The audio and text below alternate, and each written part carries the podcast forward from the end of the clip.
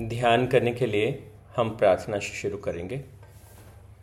अपनी आँखों को होले से बंद कर लें और परमपिता परमात्मा का स्मरण करते हुए प्रार्थना करें। हे प्रभु, पल प्रतिपल आपका स्मरण करते हुए आपके शरीर, आपके मन और आपकी बुद्धि का उपयोग करते हुए मैं जीवन के उत्कर्ष की ओर बढ़ूं, सबके कल्याण की ओर बढ़ूं, सबका ख्याल रखते हुए जीवन विकास के पथ पर सतत आगे बढ़ता रहूँ हे परमपिता परमात्मा मुझे शक्ति दें मुझे साहस दें कि मैं क्षमा कर सकूँ, मैं दया कर सकूँ। हे परमपिता परमात्मा, मुझे शक्ति दें कि मैं अपने हृदय से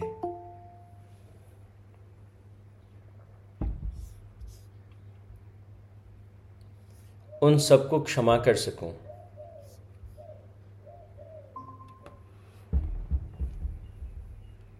जिन्होंने जाने अनजाने में किसी भी प्रकार की कोई क्षति पहुंचाई हो।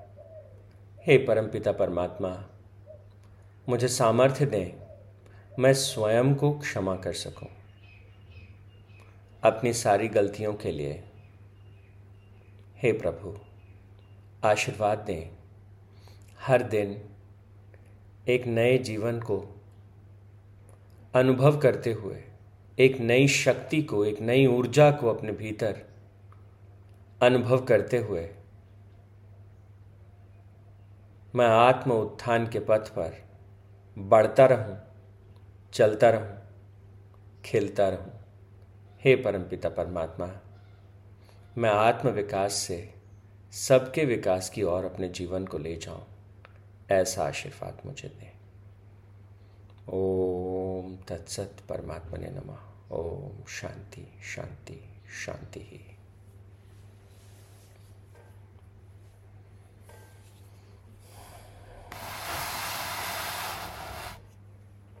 परमपिता परमात्मा के श्री चरणों में प्रार्थना करने के बाद अब हम पहले अध्याय और दूसरे अध्याय से जुड़े छह श्लोकों पर एक बार पुनः प्रकाश डालते हैं। एक बार इनको समराइज करते हैं। तो पहला श्लोक हमें याद दिलाता है कि धर्म के क्षेत्र में और कुरुक्षेत्र में। धर्म का क्षेत्र किसे कहेंगे हम? और कर्म का क्षेत्र हम किसे कहेंगे? तो हमने बात की थी, जो मैं जानता हूँ, वो धर्म का क्षेत्र है। मेरे लिए सही क्या है? जो मैं करता हूँ, वो कर्म का क्षेत्र है। और जानने के स्तर पर और करने के स्तर पर एक भीतरी द्वंद है। और इस भीतर के द्वंद में हमारी ही रचनात्मक शक्तियाँ चाहती हैं कि हम अपने जीवन को प्रतिपल प्रति क्षण बेहतर बनाते चले जाएँ।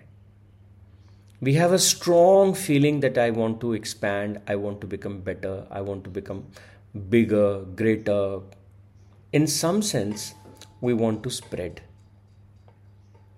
क्योंकि हमारा जो मूल स्वभाव है वो चेतना है वो हमारा मूल स्वरूप है जैसे प्रकाश का मूल स्वरूप क्या है फैल जाना रोशनी देते जाना तो हमारी जो अंतरात्मा है उसका मूल स्वरूप है विकास करना और अधिक फैल जाना और अधिक सबसे जुड़ जाना। तो हमारे भीतर एक डीप डाउन रचना करने की शक्ति है, क्रिएशन की शक्ति है। और हमारे भीतर, क्योंकि हम अस्तित्व में हैं तो अस्तित्व लगातार एक शक्ति के द्वारा अपने आप को समेटता रहता है। तो हमारे भीतर एक समेटने की शक्ति भी है, जिसे हम लय की शक्ति कहते हैं। जिसे कई बार हम नष्ट होने की, मृत्यु की शक्ति भी कहते हैं। और इन दोनों शक्तियों को हम अपने अंदर अनुभव करते हैं और इस भीतर द्वंद्व को, इस भीतर के युद्ध को हम अपने भीतर अनुभव करते हैं। तो भगवान कहते हैं, पहले कदम पर, क्या तुम्हें अपने भीतर ये द्वंद्व दिखता है? अगर नहीं तो अभी वो मेचोरिटी आई नहीं। पहला पड़ाव। दूसरा पड़ाव। अगर तुम्हें वो युद्ध अपने भीतर दिखता है तो क्या तुम उस युद्ध के लिए तैयार हो, क्या तुम उस युद्ध के लिए एक बिगुल बजाने को तैयार हो? यस आई एम रेडी और क्या तुम्हें इस बात की क्लैरिटी है कि मुझे अपने भीतर की जो सृजन की शक्तियाँ हैं, लगातार उनको सुनना है? उनके हिसाब से जीवन को डिज़ाइन करना है, उनके हिसाब से जीवन को चलाना है।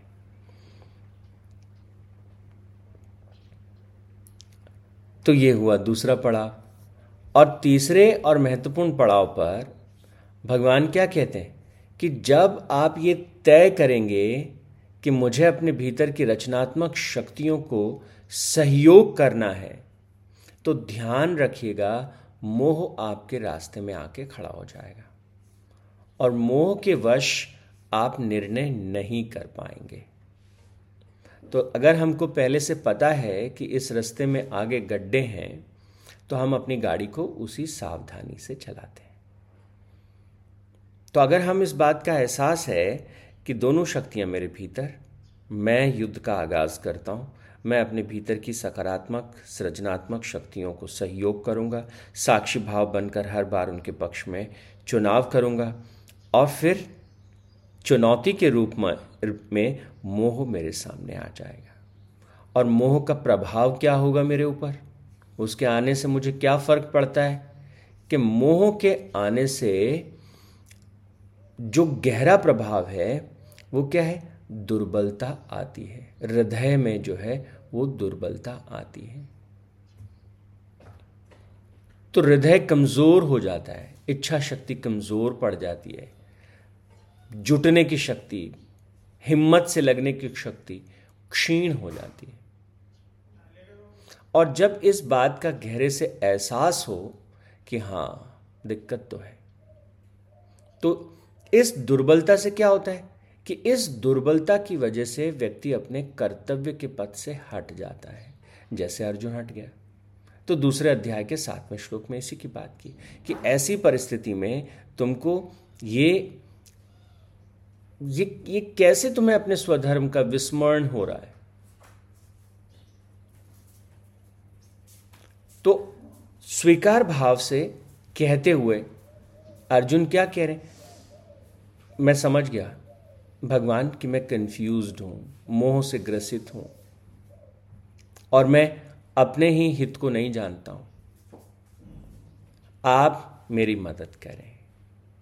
तो देखिए, परमात्मा की शरण में जाना, अपने अपने आप को सरेंडर कर देना तो सही मायने में अपने आप को सरेंडर करने का तात्पर्य क्या है?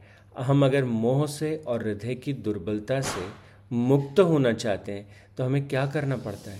शरणागत होना पड़ता है। और शरणागत होने का मतलब क्या है? प्रार्थनामय होना।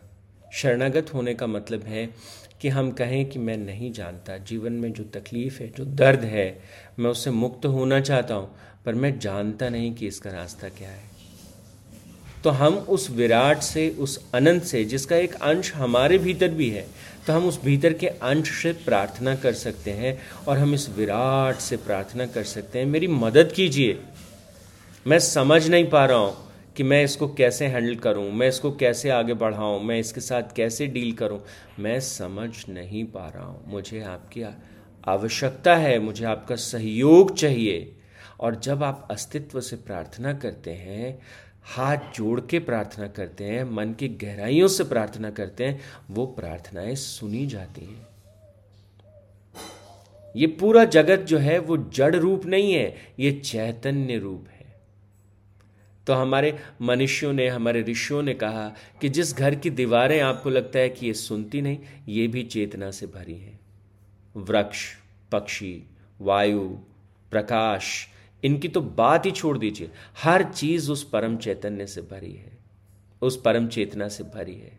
तो जब आपके मुख से कुछ निकलता है, जब कोई विचार आपके भीतर प्रकट होता है, वो तत्क्षण उस तक पहुँच जाता है।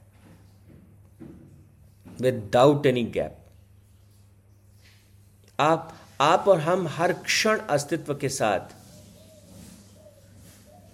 जुड़े हुए कुछ ले रहे हैं, कुछ दे रहे हैं। लगातार एक एक आदान प्रदान बना हुआ है। तो इसलिए कहा कि पूरे पूरे अपने आप को भर कर के प्रार्थना, मैं हो जाए, मुझसे नहीं हो रहा। I need your help I need your support please help me to come out this मुझे नहीं पता इसे कैसे करते। और जब आप इस प्रार्थना से गुजरते हैं जब आप इस प्रार्थना से होके गुजरते हैं तो क्या होता है कि भीतर जो है, वो एक एक प्रकाश की किरण फूटती है। भीतर जो है, वो हमें एक शक्ति, एक सामर्थ्य दिखाई देने लगता है। तो जो हमारे भीतर जो ज्ञान छिपा है, वो क्या होने लगता है? वो खुलने लगता है। और जीवन में एक स्पष्टता हमारे सामने आने लगती है। What is right what is wrong what to do what not to do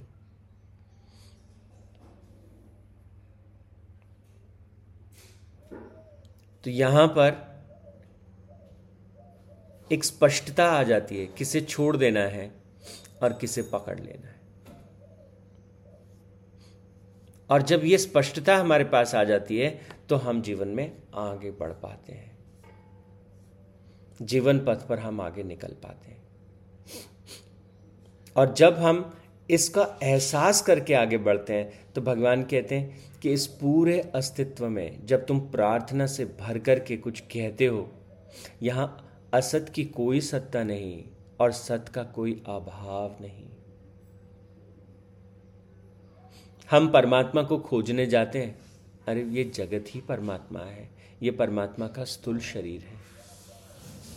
ये पूरा ब्रह्मांड उनका स्थूल शरीर है। इस ब्रह्मांड के को कैसे चल रहा है? इसके पीछे जो चलाने वाली नियामक शक्तियाँ हैं, वो एक प्रकार से उनका मन है और वो उसके भी परे है। तो ऐसा हो नहीं सकता कि हम अपने जीवन में एक भी क्षण परमात्मा से अलग हो जाएँ या एक भी क्षण उनसे दूर हो जाए, ऐसा संभव ही नहीं। पर हाँ, हम एक बेहोशी में रह सकते हैं। जानते हुए भी ना जानने की स्थिति में रह सकते हैं। जागे हुए भी हम खोए हुए से रह सकते हैं। ज़िंदा होते हुए भी हम बुझे हुए से हो सकते हैं।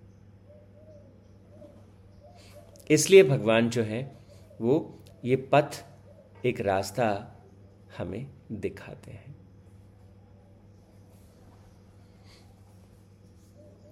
तो यहाँ पर सार रूप में इन छह श्लोकों को मैंने आपके सामने रखा। और, गुरुदेव संबित सोमगिरी जी महाराज ने कक्षा चार के विद्यार्थियों के लिए इन छह श्लोकों का चुनाव किया, जिनको हमने पिछले कुछ दिनों में डिस्कस किया।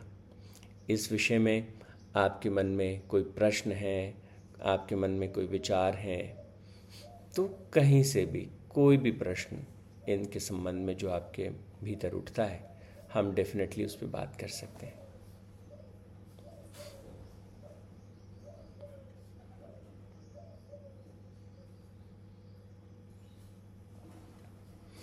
प्रेम जी ने एक प्रश्न किया, विचारों का उद्गम क्यों होता है? कैसे होता है? ये बड़ा रहस्यमय है। विचार कहाँ से प्रकट होते हैं?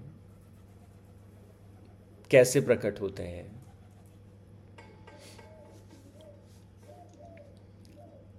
विचार चेतना का ही एक स्थूल रूप है। मन भी चेतना का ही एक रूप है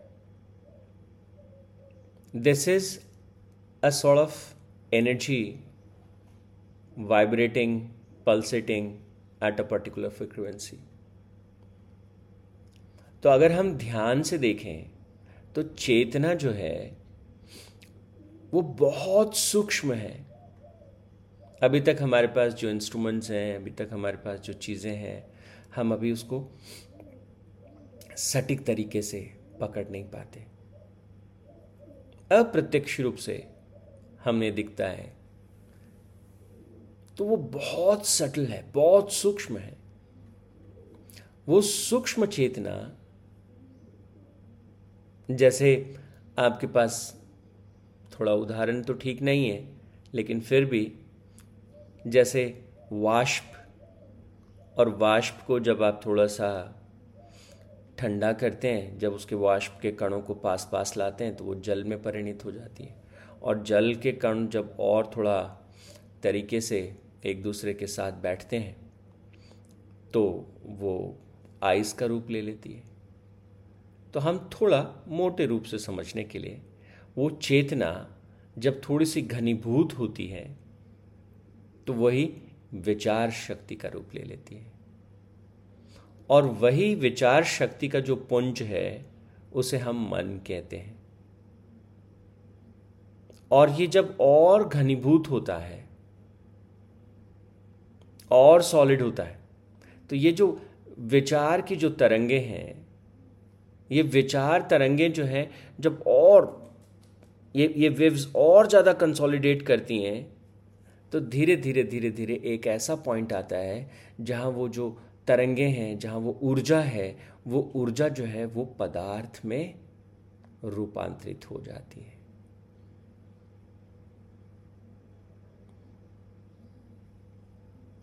तो अभी इसको और गहराई से समझने की आवश्यकता है नो no डाउट लेकिन हमें ये समझना होगा या हमें ये स्पष्टता होनी चाहिए कि जो भी कुछ हम अपने आसपास महसूस करते हैं, पदार्थ के रूप में, विचार के रूप में, भाव के रूप में, किसी भी रूप में, वो उसी परम शक्ति, उसी परम सत्ता का रूपांतरण है।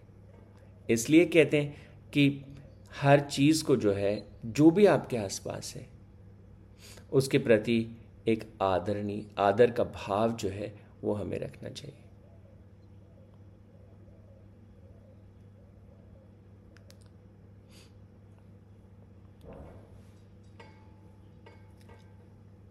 और विचारों में भी आप देखेंगे, सृजन के विचार भी हैं तो विध्वंस के विचार भी हैं। जोड़ने वाले विचार हैं तो तोड़ने वाले विचार भी हैं। तो हर प्रकार की ऊर्जा अस्तित्व में उपलब्ध है। और व्यक्ति के पास एक चुनाव है। मैं किस प्रकार की ऊर्जा से अपने आप को भरना चाहता हूँ? धैर्य भी अपने आप में एक तरह की ऊर्जा है, करुणा भी एक तरह की ऊर्जा है, प्रेम भी एक अलग तरह की ऊर्जा है। किस प्रकार की ऊर्जा से मैं अपने आप को भरना चाहता हूँ? और जिस प्रकार की ऊर्जा हमारे भीतर है, धीरे धीरे धीरे धीरे वही ऊर्जा जो है, विचार रूप में, किसी योजना के रूप में, किसी संकल्प के रूप में, किसी इच्छा के रूप में प्रकट होती है और वो हमारे जीवन को निर्मित करती है। ओम तत्सत परमात्मा ने नम। ओम शांति शांति शांति आवाज़ नहीं आ रही है। आवाज़ नहीं आ रही है।